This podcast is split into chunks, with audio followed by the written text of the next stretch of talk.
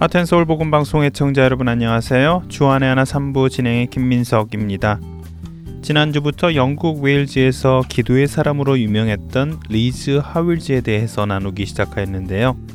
지난 시간에는 모태 신앙으로 태어났으나 구원의 확신이 없었던 리즈 하월즈가 당시로는 심각했던 병, 장티푸스에 걸려 죽음을 심각하게 생각하게 되었다고 말씀드렸는데요.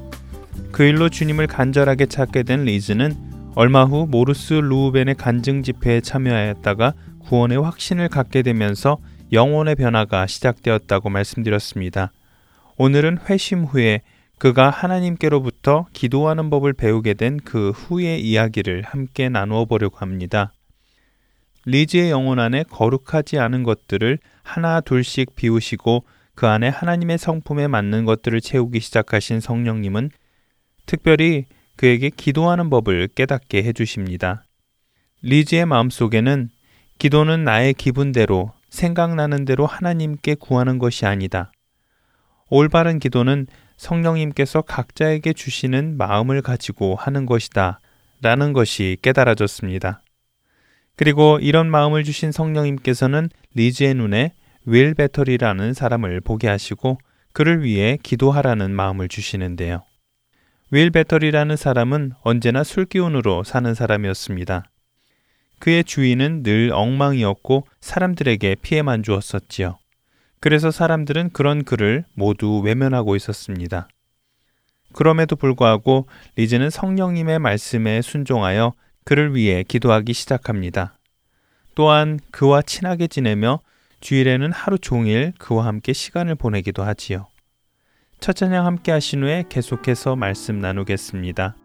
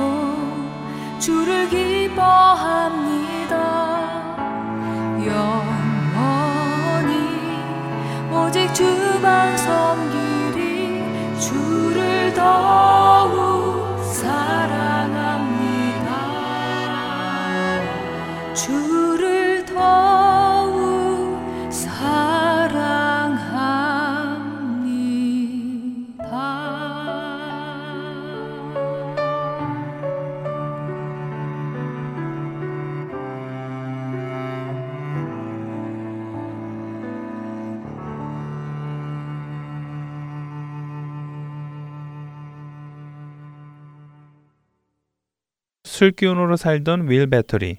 성령님께서는 그를 위해 기도할 마음을 리즈에게 주셨고 리즈는 그 음성에 순종하여 윌을 위해 기도했고 그와 많은 시간을 함께 보내기 시작합니다. 하지만 리즈를 바라보는 사람들의 시선은 따가웠습니다. 그럼에도 불구하고 리즈는 3년 동안 한결같이 윌을 위해 기도하며 그의 모든 필요를 채워주었지요. 그러자 3년이 지나던 어느 날 윌이 변하기 시작합니다. 리즈는 당시의 상황을 이렇게 표현했습니다. 성령님의 말씀에 순종하여 나는 아무도 사랑하지 않는 한 사람을 사랑하게 되었습니다. 그리고 그런 한 사람을 사랑할 수 있을 때 나는 보다 많은 사람을 사랑할 수 있었고, 많은 사람을 사랑할 수 있을 때 나는 비로소 모든 사람을 사랑할 수 있었습니다. 라고요. 아무도 변할 것이라 기대하지 않았던 한 사람을 위해 성령님의 뜻을 따라 기도하고 사랑으로 섬기자 그 영혼에 변화가 시작된 것을 경험한 리즈. 성령님께서는 그런 그에게 이번에는 짐 스테익스라는 사람의 구원을 위해 기도하라는 마음을 주십니다. 리즈는 이번에도 성령님의 음성에 순종하여 짐이라는 사람의 구원을 위해 기도하기 시작하는데요. 기도하던 그는 이 사람을 구원할 수만 있다면 나의 모든 것을 들여서라도 하나님의 구원의 계획을 이루도록 해야겠다는 마음의 소원을 갖게 됩니다. 그리고는 하나님께 결단의 기도를 올려드리지요. 얼마 후 리즈는 짐의 방세가 2년치나 밀려 있음을 알게 되는데요. 그는 하나님과의 약속을 떠올리며 그의 밀려 있는 방세를 모두 내줍니다. 이 소식을 듣게 된 짐과 그의 아내는 리즈에게 감동합니다. 그리고 그런 조건 없는 그의 사랑에 감동하여 리즈가 믿는 예수님을 자신들도 믿겠다고 결단하게 되지요. 그 후 짐은 자신의 집에서 리즈와 함께 매주 성경 공부를 시작하였습니다. 한 주 한 주 그곳에는 새로운 사람들이 모여들기 시작하였고 말씀 가운데 많은 사람들이 예수님을 구주로 영접하는 놀라운 역사들이 일어나게 됩니다. 성령님께서는 리즈를 성령님의 음성에 민감하게 반응하도록 계속해서 훈련시켜 나가셨습니다. 광부였던 리즈에게 일은 고되었습니다. 그런 고된 일과가 끝난 후 성경 공부, 집회 인도 등의 많은 사역을 하기 위해서는 많은 에너지가 필요했지요. 그래서 리즈에게 식사를 거른다는 것은 생각하기 힘든 일이었습니다. 그런데 어느 날 그가 분주하게 집회를 준비하고 있었던 때였습니다. 성령님께서는 리즈의 마음에 집회를 위해 하루를 금식하며 기도할 마음을 주셨지요. 리즈는 성령님이 주시는 그 마음에 큰 부담을 가지고 갈등했습니다. 그러나 결국 욕망을 이기지 못하고 식사를 하게 됩니다. 이내 리즈는 성령님의 음성에 순종하지 못한 것을 후회하며 큰 죄책감에 빠지게 되지요. 결국 그 괴로움으로 인해 집회 자체도 제대로 인도하지 못하게 되었고요. 그날 그는 성령님의 뜻에 순종하지 못한 것을 회개하고 집회 후 많은 날의 저녁을 금식하며 말씀 묵상에 더욱 전념하였습니다. 그는 후에 이런 글을 남깁니다. 하나님의 뜻을 저버리면서까지 우리 마음이 어떤 것에 계속해서 연연하게 된다는 것은 아직 우리가 하나님보다 그것을 더 원하고 있다는 이야기입니다. 하지만 그것을 과감히 하나님께 돌려드리고 하나님의 뜻을 따르십시오. 그러면 놀랍게도 그분께서는 그것을 다시 우리에게 되돌려 주시고 신기하게도 우리는 그것에 더 이상 연연해 하지 않게 될 것입니다. 라고요. 성령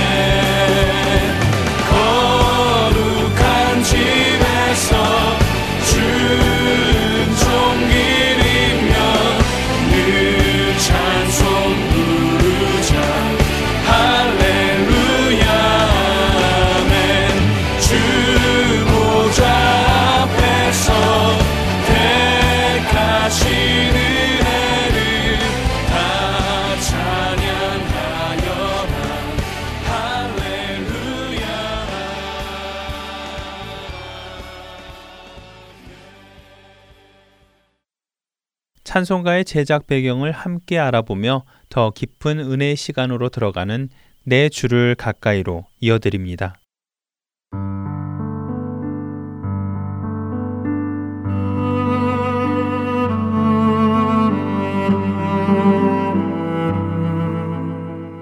애청자 여러분 안녕하세요. 여러분들과 함께 찬송의 배경을 살펴보며 그 찬송이 지닌 의미를 더욱 깊이 되새겨보는 시간. 내 주를 가까이 진행의 김금자입니다. 우리가 예수님을 사랑한다고 고백하는 이유는 무엇일까요? 그분께서 우리에게 원하는 모든 것을 주시기 때문인가요?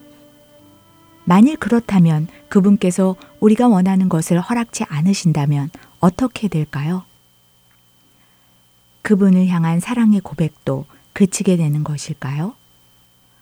좋은 환경 속에서 모든 것이 행복한 속에서 주님을 사랑한다고 고백하는 것은 어쩌면 너무도 당연한 일일 것입니다.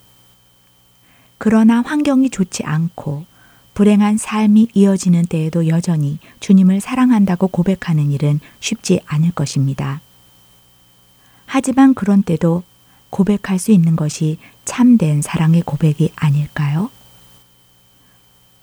우리에게 잘 알려진 찬송가, 내 구주 예수를 더욱 사랑이라는 곡은 바로 그런 상황. 곧 어렵고 힘든 상황에서도 주님을 더욱 사랑한다는 고백으로 드려진 찬송입니다. 먼저 찬송을 잠시 듣고 말씀 나누지요. 내 구주 예수를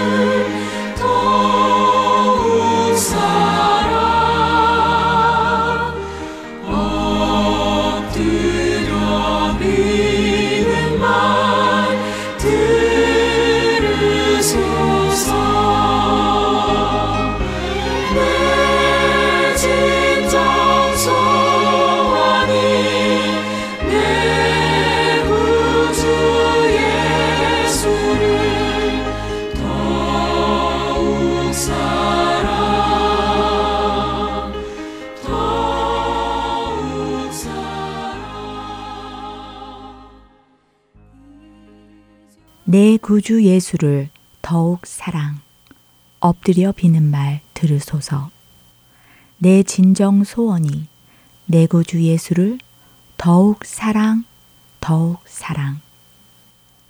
나의 평생의 소원이 내 구주 예수님을 더욱 사랑하는 것이라고 고백하는 이 찬송은 엘리자베스 페이든 프렌티스라는 여성에 의해 쓰여진 찬송입니다. 프렌티스는 목사의 아내였는데요. 그녀가 어떤 상황에서 이런 고백을 드리게 되었는지 드라마를 통해 만나보겠습니다.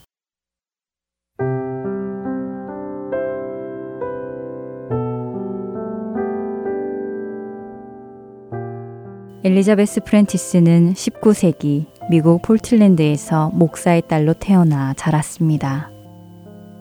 어려서부터 몸이 허약하기는 했지만 그녀는 잘 자랐고 후에 학교에서는 교사로 개인의 삶에서는 작가로서 행복한 삶을 살았지요.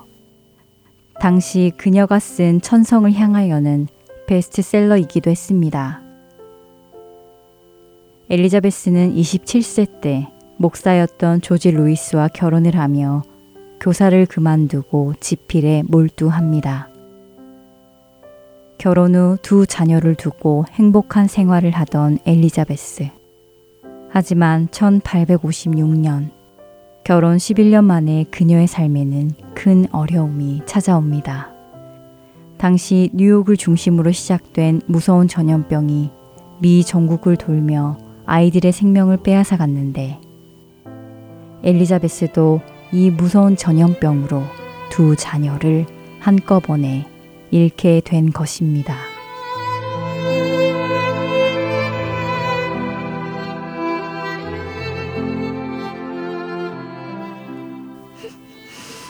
하나님, 너무 힘듭니다. 주님의 뜻을 이해해 보려 하지만, 제게 이런 고통을 허락하시는 것이 감당할 수 없을 정도로 무겁습니다. 제가 지금껏 주님의 자녀로 평생을 신실하게 살아왔는데, 목사의 아내가 되어 그를 도와 사역을 잘 감당하고 살아왔는데, 지금껏 사랑과 충성으로 주님을 섬기고 따라왔는데 이게 어떻게 된 일입니까? 어찌하여 저의 두 자녀를 하루아침에 데리고 가십니까?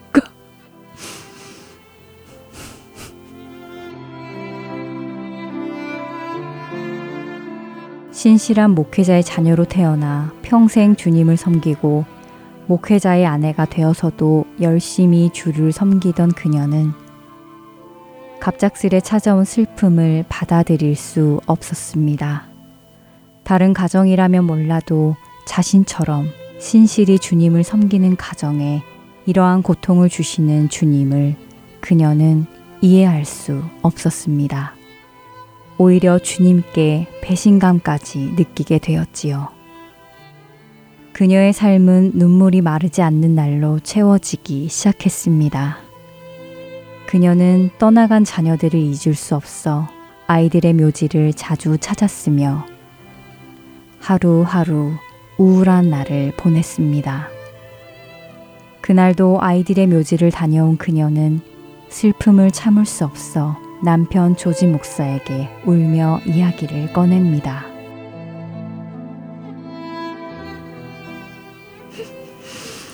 여보, 이제 우리는 어떻게 살아가야 하나요? 우리 가정은 다 무너졌어요. 이제는 아무런 희망도 없습니다. 모든 것이 다 산산조각 났다고요. 우리의 남은 날을 이렇게 슬픔으로 살아가야 하는 건가요? 전 더 이상 이렇게 살 수 없어요. 엘리자베스, 당신의 슬픔 잘 압니다. 나도 똑같이 아프니까요.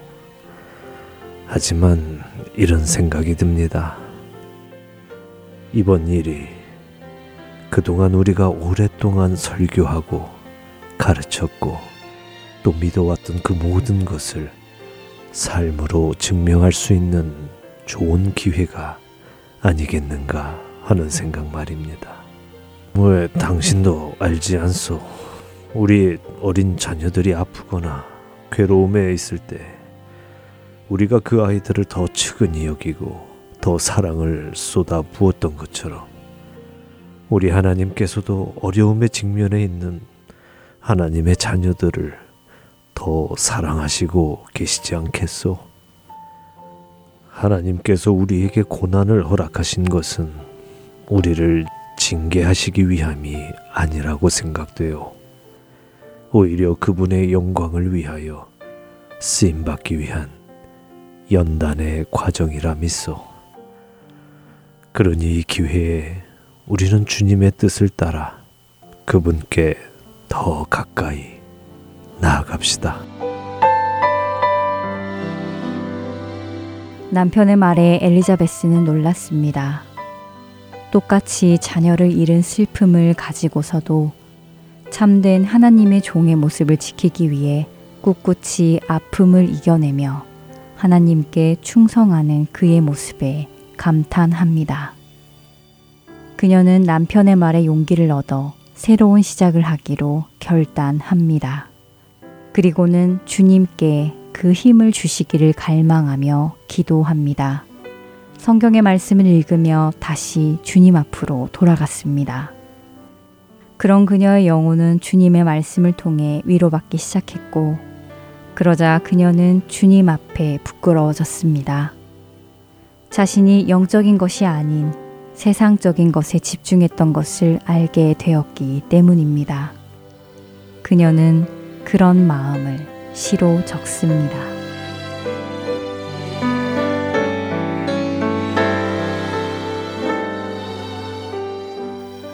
한때 세상의 기쁨만 구했습니다.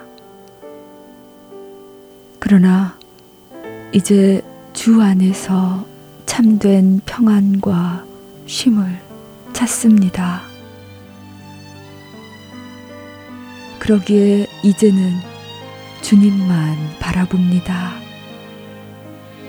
가장 선한 것을 주시는 주님, 그 주님을 원하는 제가 되게 하시고 이것이 저의 기도가 되게 하여 주옵소서.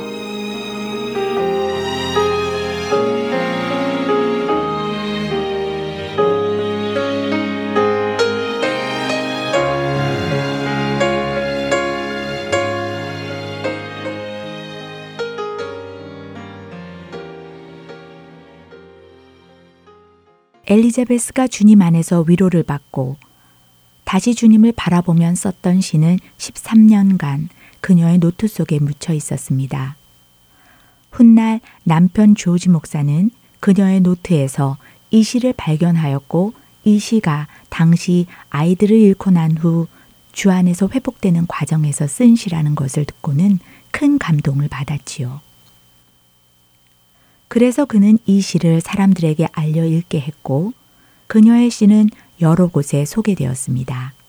그리고 이 시를 읽은 윌리엄 도원이라는 작곡가는 큰 감동 속에서 그 자리에서 그 시에 곡을 붙여 우리가 잘 아는 내 구주 예수를 이라는 곡을 탄생시킵니다.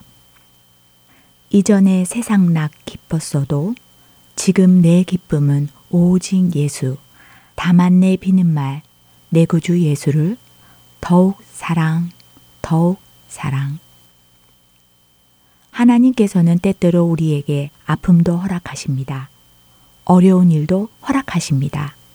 하지만 이 모든 일의 뒤에는 이로 인해 우리가 주님께로 더 가까이 나오게 하시는 주님의 선하신 뜻이 숨어 있습니다. 그분의 생각은 우리의 생각과 같지 않으십니다.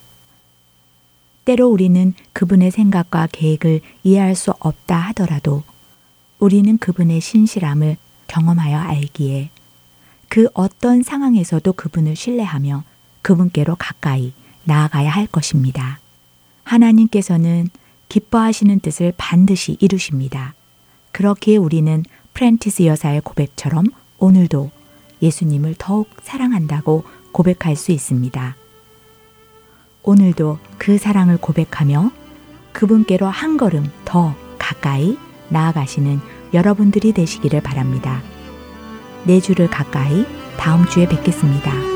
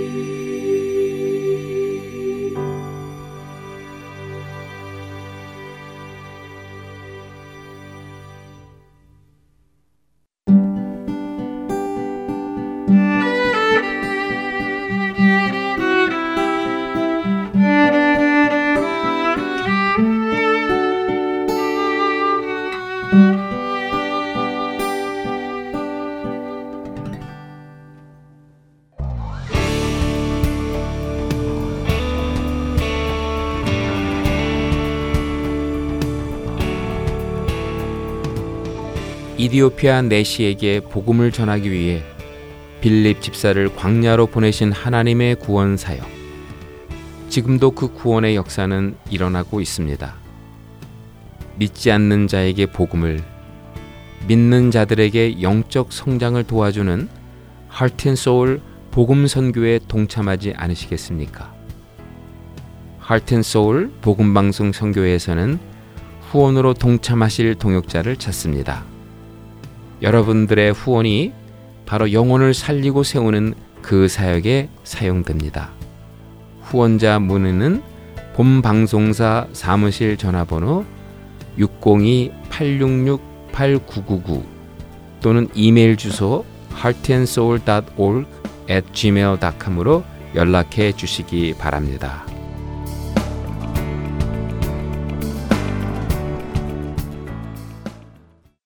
한국 극동방송에서 제공하는 성경의 파노라마로 이어드립니다. 오늘은 신약으로 들어가며와 마태복음 이야기라는 제목으로 나눠주십니다.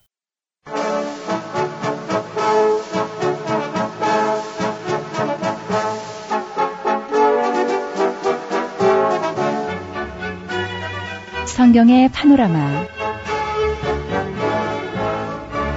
성경 속에 있는 길과 생명의 길 동시에 안내하고 있습니다. 노우호 목사님이십니다. 목사님 안녕하세요. 반갑습니다. 김성윤입니다.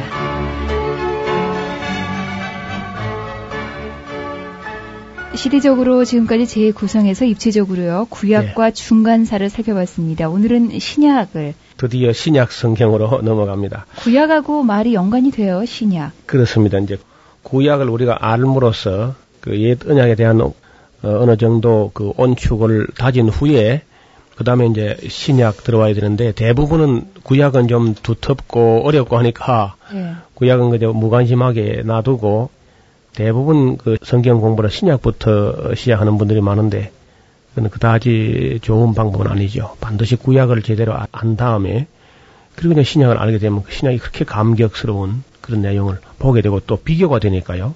새 신약 하면은 그 쉽게 하면은 새 언약 그리고 구약 하면 옛 언약 이렇게 하는 게 더 좋겠어요. 이 새 언약이라는 말은 예레미야가 언젠가 되면은 구약 성경보다 더 좋은 언약을 맺게 될 것이다.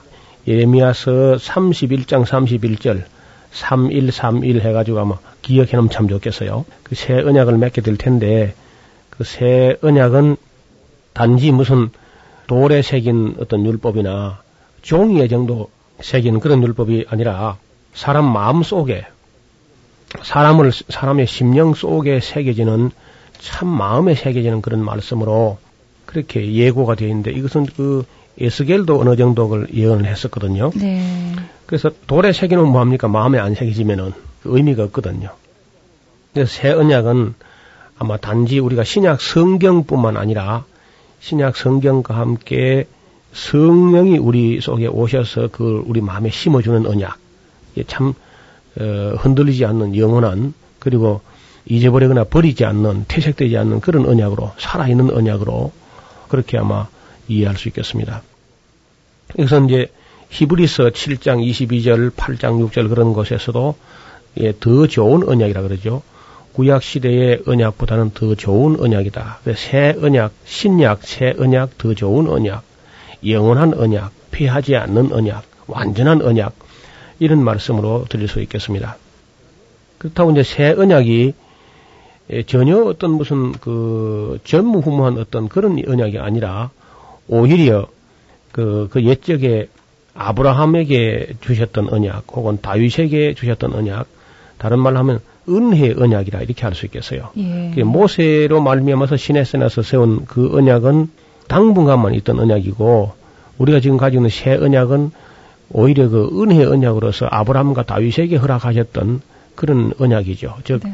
우리 인간의 행위라든지 거기에 너무 많이 무슨 문제 걸려 있지 않고 에, 하나님의 일방적 은총의 언약이기 때문에 음. 우리가 그것을 깨닫고 누리는 언약, 언약.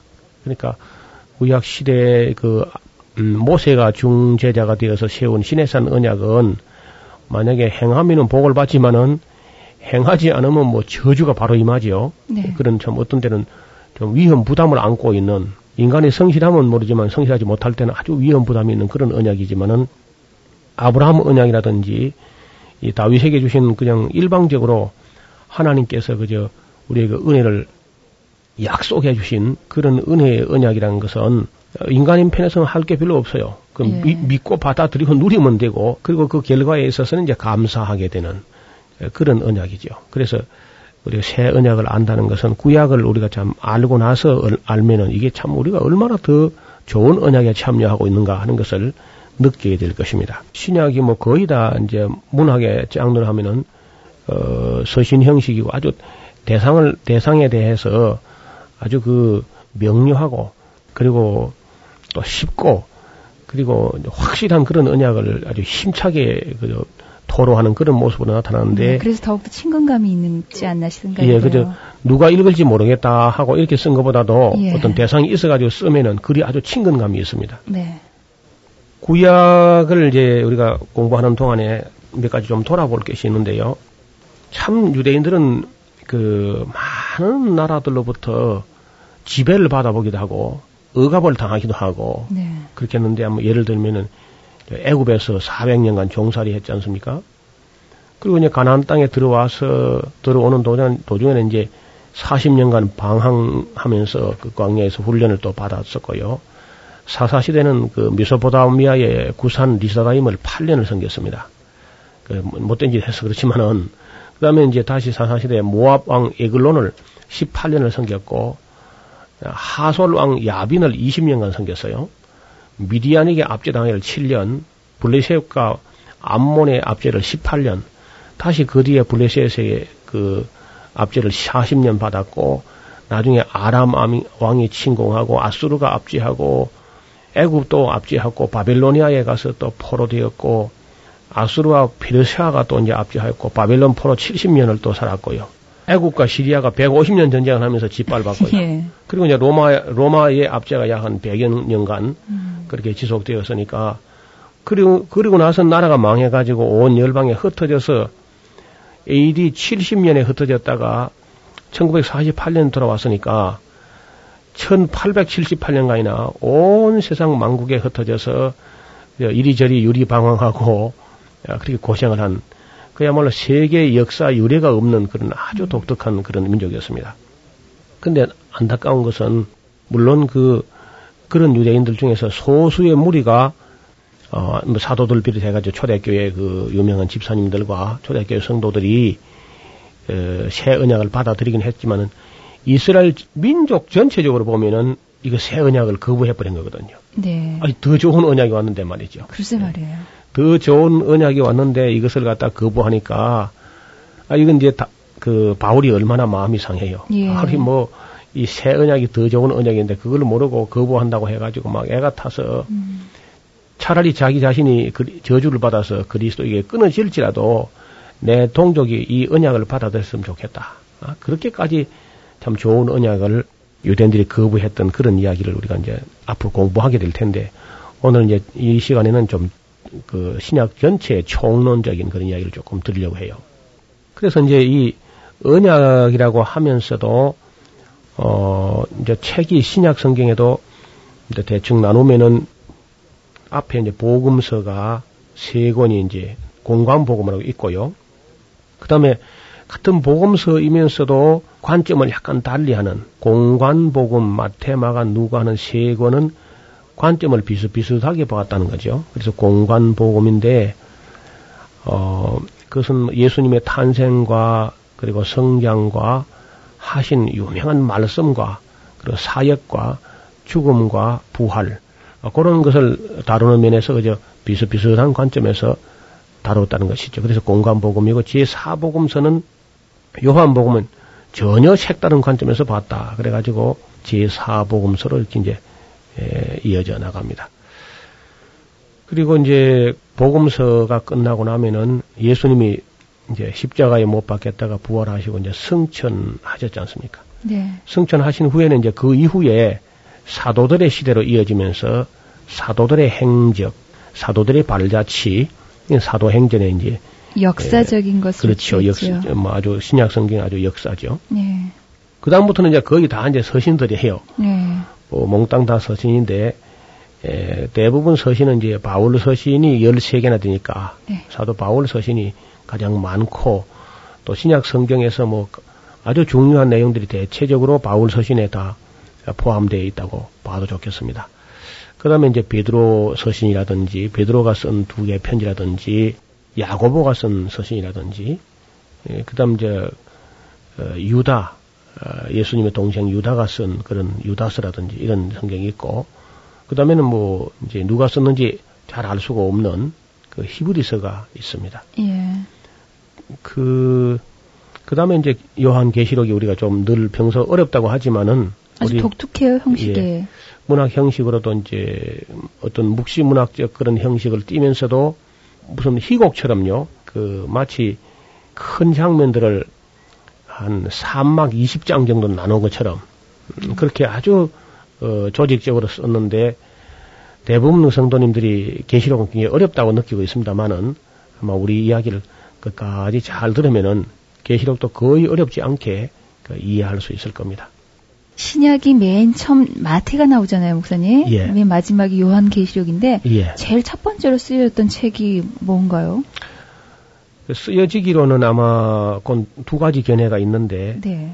그 데살로니가 전서가 제일 먼저 쓰여졌다 이렇게 말하는 분도 있고 마가복음이 조금 더 먼저다 이렇게 말하는 분이 있는데 확정은 지을 수가 없어요. 그 대개 이제 쓰고 나서 뭐 요즘 책을 쓰면 다 날짜를 쓰지 않습니까? 서문 같은데. 예. 근데 그때 어른들이 그걸 안 썼기 때문에 확정할 수는 없지만은 아마 그 둘 중에 하나가 아니겠나 싶습니다. 그래서 일반. 전에는 마가복음이라고 따가 했는데 어, 지금은 대체로 데살로니가 전서가 제일 먼저 쓰여졌고 곧 이어서 데살로니가 후서 그리고 갈라디아서 이게 다 초기에 기록된 문서들을 봅니다.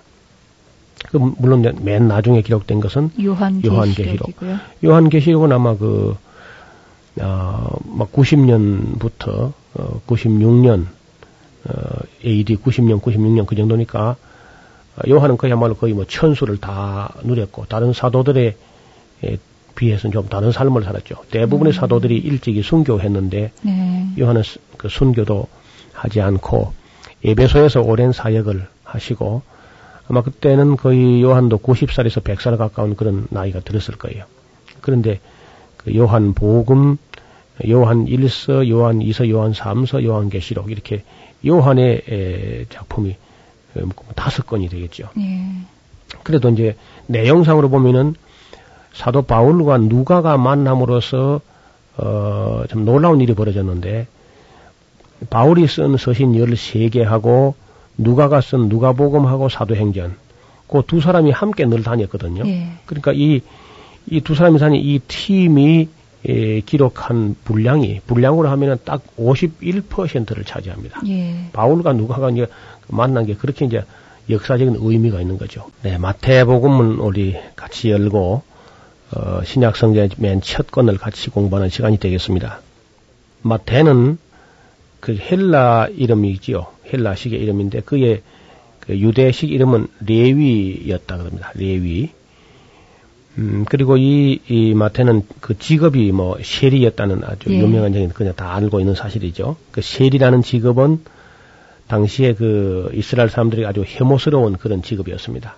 로마가 지배하는 사회에서 백성들로부터 그 세금을 거두어 가지고 로마에 갖다 바치고 어 그리고 자기는 그 녹을 먹고 사는 사람인데 아무리 성실히 한다 손 쳐도 일반 사람들 눈에는 과도하게 거두어서 얼마나 착복하고 어 그리고 이제 로마에 적당히 갖다 바치는 그런 사람들은 이제 오해받기 꼭 좋은 네. 그런 인물이었습니다. 직업 자체가 이제 그러다 보니까 남자들 중에서 가장 그저 죄인 취급 당하는 사람이 쉐리고 여자 중에서는 그저 창녀. 그래서 쉐리와 창녀 그러면 가장 그저 손가락질 받는 그런 직업이, 직업이었습니다. 마태는 그 이스라엘 나라 중에서도 팔레스타인 지역에서 그 북부에 해당하는 갈릴리에 가면은 가버나움, 카파르나움 혹은 가버나움이라는 그런 어, 꽤 큰 마을이 있었는데 거기에 이제 세관이 있었고 그 세관에서 이제 근무를 했다 그럽니다. 그 세관에 근무하려고 하면요, 그때 이제 통관 업무들 보고 그렇거든요. 네. 단지 그 백성들에게 무슨 세금 받는 정도만 아니고 이게 이제 출입국 관리소 사무소처럼 세관이 있어가지고 북쪽에서 무역로가 내려오면서 가버나움 쪽에 아주 빈번한 교통량이 있었는데 아마 그곳에서 일을 하려고 하면은 적어도 다른 건 몰라도 그 의학 부분에서는 음. 한 4개국어는 해야만 할 수 있습니다. 그 어, 직업이 뭐 그 이제 유대인이니까 히브리어는 뭐 당연하고요. 그 다음에 이 북쪽으로는 히브리어보다는 갈릴리 지방 사람들은 대개 아람어가 오히려 많이 쓰여졌습니다. 네. 아람어가 또 또 좀 더 큰 언어고요. 아람어는 수리아 지방에서부터 바벨론까지 그 아람어는 다 그 함께 통할 수 있는 그런 언어였죠. 그러니까 아람어하고 히브리어는 함께 쓰고 있었을 것이고 그 다음에 그 당시 이제 지식청이나 문화인들은 다 헬라어는 뭐 공식적으로 다 쓰는 언어니까 헬라어를 구사할 수 있어야 되고 그다음에 이제 로마 관리처럼 로마가 지배하는 세계에서 공직에 있는 사람들은 또 라틴어를 써야 되거든요. 그러니까 한 4개국 정도를 그저 구사할 수 있는 그런 인물이 마태였다고 봅니다. 음. 이거는 그 열두 제자 중에 그만한 인물이 별로 없지요. 우리가 대체로 아는 대로는 뭐 갈릴리 베세다 사람들 네. 그 사람들은 뭐. 예, 어부 정도인데 어부가 뭐 사개국 하기는 어렵지요. 그래서 굉장히 학식이 있었네요. 예, 맞죠? 예수님께서 이 사람을 딱 이렇게 그 지목하신 것은 음. 예수님 하신 말씀을 잘 기록할 수 있는 네. 그 이제 돈 관계라든지 세금 관계라든지 이런 걸 기록 안 하면 참 큰 낭패를 당하잖아요. 또 직업이 세리였기 때문에 얼마나 꼼꼼했겠어요. 예, 그러니까 아주. 그런 걸 예수님 아주 보시고 이 마태를 부르셨는데 놀랍게도 하나님께 그 하나님께서 마태 같은 사람이라든지 또 제자들 보면 중에 보면은 우리가 납득할 수 없는 그런 일이 있는데 열심당원이 또 있었어요. 그요 열심당원 시몬. 예.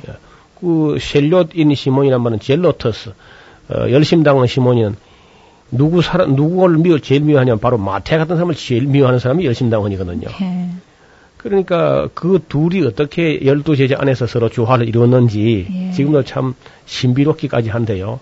그러나 그 열두 제자 중에서 마태와 어, 셀료딘 시몬이 다퉜다는 말도 한 번도 없고요. 음. 좀 조용하게 지내는 걸 볼 수 있습니다. 아, 거기는 이제 열심당원 시몬에 대해서는 우리가 마- 아는 것이 많지 않지만은 다윗 어, 여기 마태에 대해서는 마태는 정말 참 조용히 진행이 틀림없습니다. 그 복음서 네 복음서를 다 이렇게 아무리 살펴봐도요. 마태가 무슨 말을 했단 말이 한마디도 안 나와요. 아, 그런가요? 그 놀랍지 않습니까? 네. 이만한 네. 지식을 갖춘 사람인데도 음. 아무 말이 없습니다. 뭐 이렇게 합시다 저렇게 합시다도 없고요. 뭐 말이 없어요. 또 한편은 아마 말은 뭐 베드로 다 해버리니까 예. 맞, 맞든 안 맞든 간에 예. 옳은 말이든 그런 말이든 베드로가 되게 많이 하, 는 편이고 그리고는 이제 그 뭐 도마 같은 분이 가끔 엉뚱한 얘기를 가끔 합니다. 제자들 중에서 그 빌립도 가끔 이야기하고 하지만 어떻든 마태가 음. 아무 말이 없습니다. 오늘날 어, 교회 가서 보면은 일은 참 성실하면서도 네. 좀 아무 말이 없는 말씀이 없으신 그런 분들이 있어요. 너무 말씀이 없으면 좀 답답하기도 하고 어 때로는 뭐 좀 부담이 되기도 하지만은 어떻든 마태하고 그 복음서를 기록했던 그 누가도요. 누가복음을 기록한 누가도 좀 말이 없어요. 보면 음. 이두 사람은 참 성경 그러니까 이 입으로 말을 하지 않는 대신에 기록으로 말을 하는 사람들이죠 사실상. 예. 그래서 자기 이야기는 없고 전부 그 예수님 이야기로만 다른 사람 이야기를 그저 즐겨 듣는 듣고 그걸 아주 잘 새기고 기록하는 그런 은사가 아마 마태나 누가의 은사가 아닌가 네. 그렇게 볼 수 있습니다. 어떤 사람들은 그저 남의 얘기는 잘 안 듣고 막 말을 많이 하고 싶은 사람들이 가끔 있지 않습니까? 네. 근데 여기 마태라든지 누가는 전혀 그런 분들이 아니고 조용히 그저 예수님 말씀을 듣는 데는 아마 마태가 제일 달게 그렇게 들었다고 봅니다. 네. 우리가 이제 일, 그 일반적으로 입력된 게 없으면 출력이 안 되잖아요. 네. 그러니까 인풋 된 게 있으니까 아웃풋 되는 것처럼 네. 마태 귀에 한- 예수님 말씀이 달게 들리고 또 예수님 하시는 모든 일들이 아주 마음속에 잘 일단 마음에 잘 새겨졌기 때문에 이것을 다시 글로 쏟아내도 아주 참 어, 거의 정황무한 그런 말씀으로 성경이 될 만큼 네. 그런 기록이 이 마태 가슴 속에 새겨졌다는 거 아니겠습니까? 또 우리가 볼 때 예수님께서 오늘날 우리 그 학생들 뭐 교실에서 가르치는 것처럼 필기해라 하든지 불러주고 뭐 받아 쓰게 하는 그렇게 안 했거든요. 예수님 그냥 자연스럽게 말씀하셨단 말이죠. 네. 근데 아무도 그 예수님께서 받아 적으라고 한 적이 없었지만은 일단 이것이 마태 마음 속에 잘 새겨져 있었기 때문에 열두 사도 중에서 가장 먼저 어, 이 마태가 자기가 그 들었던 거, 본 거, 어, 이것을 다 증거하는 문서로 남겼다는 것은 아주 좀 중요한 가치가 있습니다. 네. 많은 사람들이 이제 일단 책을 읽을 때 에, 구약은 좀 두텁고 하니까 교회에서도 권하기도 가끔 그렇게 권하고 신약부터 읽으라고 그래 하다 보면 이제 마태복음부터 읽게 되거든요. 예. 그 마태복음 음, 그러니까 이제 세계적으로 이, 이, 뭐, 이 책의 출판 역사상 말입니다. 네. 마태복음보다 더 많이 사람들 손에 만져진 책은 없을 거예요. 예. 출판 역사도 마태가 쓴 이 마태복음보다 더 많이 출판된 책은 없을 겁니다. 아주 그러니까 참 유명한 책이 됐죠. 그리고 사람들이 읽다가 말아도 또 이제 마태복음 읽다가 말거든요. 그 일장을 읽다가 초신자들 처음 이제 성경을 접하는 사람들은 1장이 참 재미가 없어요. 그렇죠. 뭐 사- 자꾸 사람 이름이 예, 뭐 누구가 누구를 낳고 또 누가 누구를 낳고 이런 말이 나오니까 책이 세상에 그리 된 책은 아무데도 없습니다.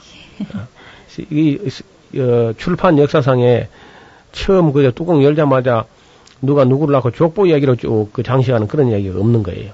그래서 이건 그 마태가 쓴 기록이 아주 특이한 그런 방법을 취하고 있는데 이것은 유대인들을 향한 복음서였다 그래요. 유대인들. 네. 그 유대인들 그러면 이제 아브라함을 참 존경합니다. 예, 그리고 이제 에, 다윗을 참 존경하죠. 모세를 존경하고 이제 그렇게 하는 사람들이기 때문에 맨 처음에 마태복음 딱 열면은 아브라함과 다윗의 자손 다시 말하면 그게 왕손이라는 뜻도 있습니다. 네. 왕통을 타고난 유대인의 왕으로 오신 예수 그리스도시다. 그래서 그 마태의 관점은 예수님을 유대인의 왕으로 왔다는 거죠. 유대인의 왕. 어? 우리가 보면 이제 만왕의 왕이고 만주의 주가 되지만은 마태는 일단 특히 유대인의 왕이다. 그리고 아브라함의 자손이다. 그리고 다윗의 자손, 다윗의 자손은 아주 메시아의 대명사였거든요. 다윗의 자손이다. 이렇게 첫 마디를 딱 소개하는 거죠.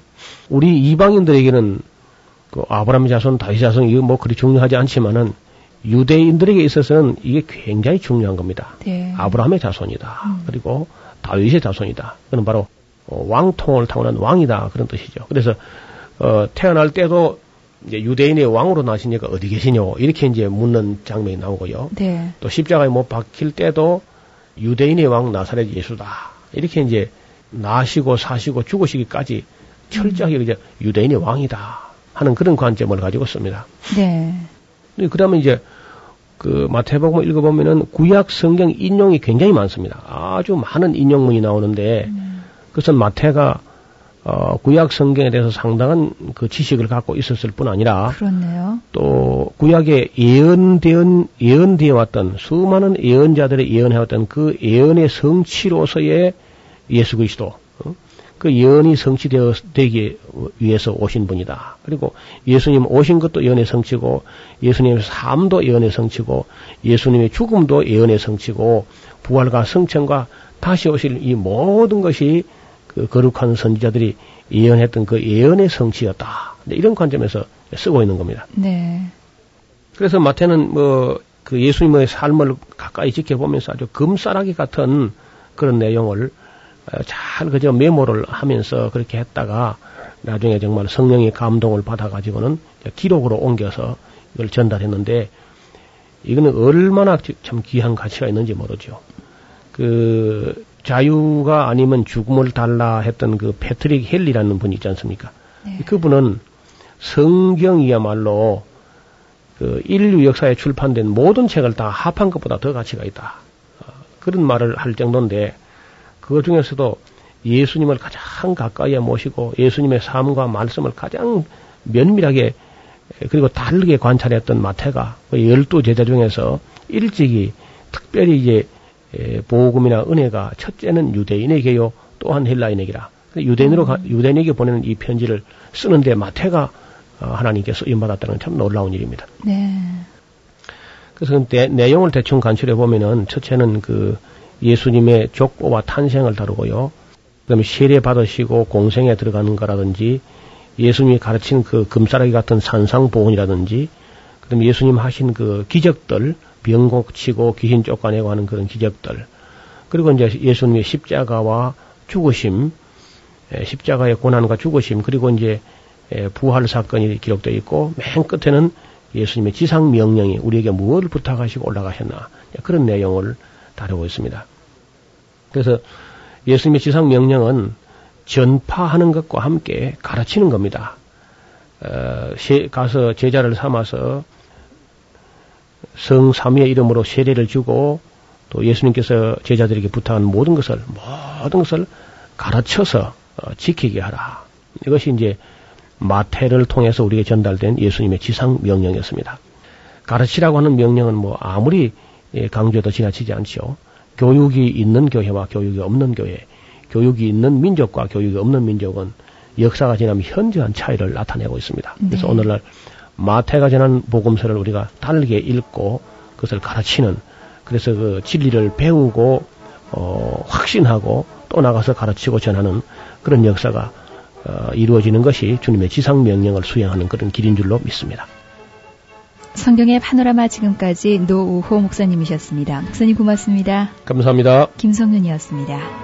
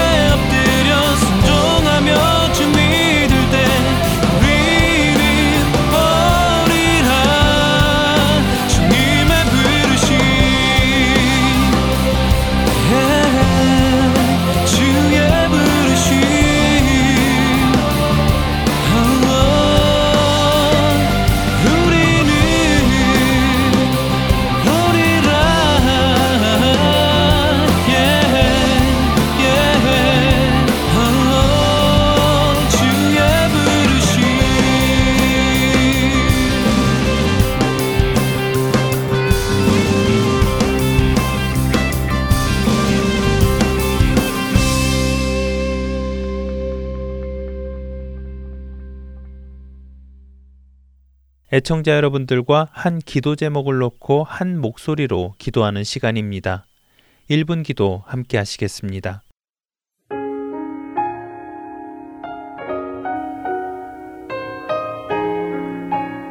할텐 서울 복음 방송 1분 기도 시간입니다. 오늘은 박해를 받고 있는 그리스도 안에서의 형제들을 위해 기도하는 시간을 갖겠습니다. 대부분의 우리는 박해와는 먼 신앙생활을 하고 있기 때문에 박해란 초대교회나 있었던 아득한 옛 일처럼 생각하기도 합니다. 그러나 최근 영국의 릴리스 인터내셔널의 보도에 의하면 인도와 중국, 이슬람 국가에 살고 있는 기독교인들이 올해에도 가장 심각한 폭력적 박해에 직면하고 있다고 합니다. 보도에 따르면 최근 발표된 세계 박해 추세 보고서에 의하면 중동 지역의 기독교인들을 상대로 한 핍박의 잔인 성과는 별도로 중국과 인도의 기독교인들의 안전 역시 심각한 우려를 자아내는 상황이라고 합니다. 특별히 인도에서는 기독교인들을 향한 힌두교 군인들의 공격이 극적으로 증가하고 있으며 중국 내에서도 등록되지 않은 교회에 대한 압박도 매우 커지고 있다고 알려왔습니다. 우리가 주원에서 한 몸을 이루는 형제 자매라면 우리는 당연히 그들을 위해 기도해야 할 것입니다. 그들이 박해 속에서도 그들의 믿음을 지킬 수 있도록 기도해야 할 것입니다. 사도 바울은 데살로니가 전서 5장 25절에서 데살로니가 성도들에게 형제들아 우리를 위하여 기도하라 라고 명하십니다. 그리고 그 명령은 데살로니가 성도들에게만 하는 것이 아니라 그리스도 안에 있는 모든 형제들에게 하는 말씀일 것입니다. 오늘 이 시간 잠시라도 박해받고 있는 우리의 형제들을 위해 기도하는 시간을 함께 갖기 원합니다. 기도하시겠습니다.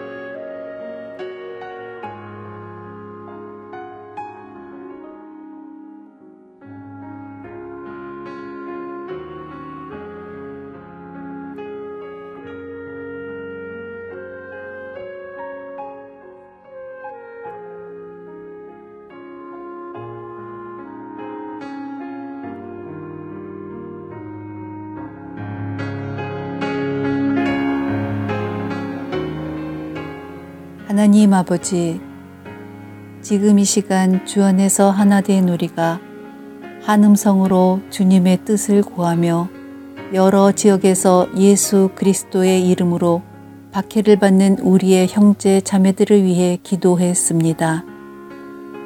그들이 박해 속에서도 믿음이 흔들리지 않게 해주시고 끝까지 믿음을 지키며 담대히 그리스도인으로 살아갈 수 있도록 힘과 능력을 주시며 또한 하나님의 의로신 손으로 지켜주시길 기도드립니다. 우리의 기도에 응답하시는 하나님의 신실하심을 믿고 기도드렸사오니 속히 응답하여 주시옵소서 우리의 구주 되시는 예수 그리스도의 이름으로 기도드렸습니다. 아멘.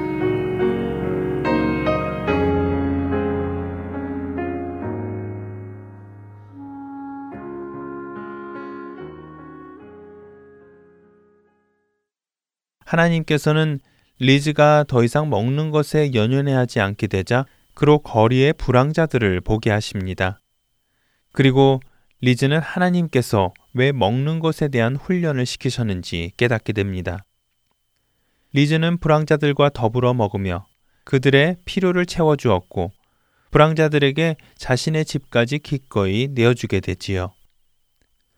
성령님께서는 리즈의 삶 하나하나를 세밀하게 간섭하시며 그의 신앙을 키워나가시는데요. 하나님의 살아계심을 수없이 경험한 그는 늘 순종함으로 하나님과 동행하는 삶을 살고자 노력하였습니다. 성령님께서는 이런 그의 삶 속에서 훈련을 통해 빚어가시고 하나님의 도구로 사용되게 하셨습니다. 그 후 리즈는 광부 일을 내려놓고 아프리카에서 6년간 선교를 합니다. 그 후에는 웨일즈 성경학교와 고아들을 위한 어린이집을 세워가며 복음을 전파하는데 혼신의 노력을 기울였습니다. 성경학교나 고아들을 위한 어린이집을 세우는 과정에서 그는 늘 기도하였고 모든 필요를 채워주시며 친히 일해 가시는 하나님의 능력을 경험할 수 있었습니다. 노만 그럽 선교사는 리즈 하웰즈에 대해 이렇게 말합니다. 그는 말하는 방식부터가 달랐습니다. 성령님께서 그를 그렇게 다루오셨기 때문이기도 하지요. 한 젊은 크리스찬이 그에게 하나님의 목소리를 어떻게 알아듣냐고 묻던 일이 기억이 납니다. 그때 그는 그 젊은이에게 이렇게 대답했습니다. 당신은 어머니의 목소리를 다른 사람들 목소리와 구별할 수 있습니까? 구별할 수 있다고 대답하는 젊은이에게 하윌즈는 다시 말합니다. 바로 그와 똑같이 저도 하나님의 목소리를 알아듣습니다. 그는 하나님께서 계획하신 사역을 온전히 이루어 가시도록 믿음으로 기도한 하나님의 귀한 도구였습니다. 성령님의 음성을 듣고 그분의 음성에 순종하는 삶을 산 리즈 하웰즈. 부럽지 않으십니까? 우리도 그가 받은 평가를 받으며 살아가야 하지 않을까요? 말하는 방식부터가 세상과 다른 사람, 살아가는 방식부터가 세상과 다른 사람, 하나님께서 그 뜻대로 사용하실 수 있는 사람 말입니다. 그런 소망이 우리 안에도 생기기를 기대해 봅니다. 구성과 진행의 김민석이었습니다. 여러분 안녕히 계세요.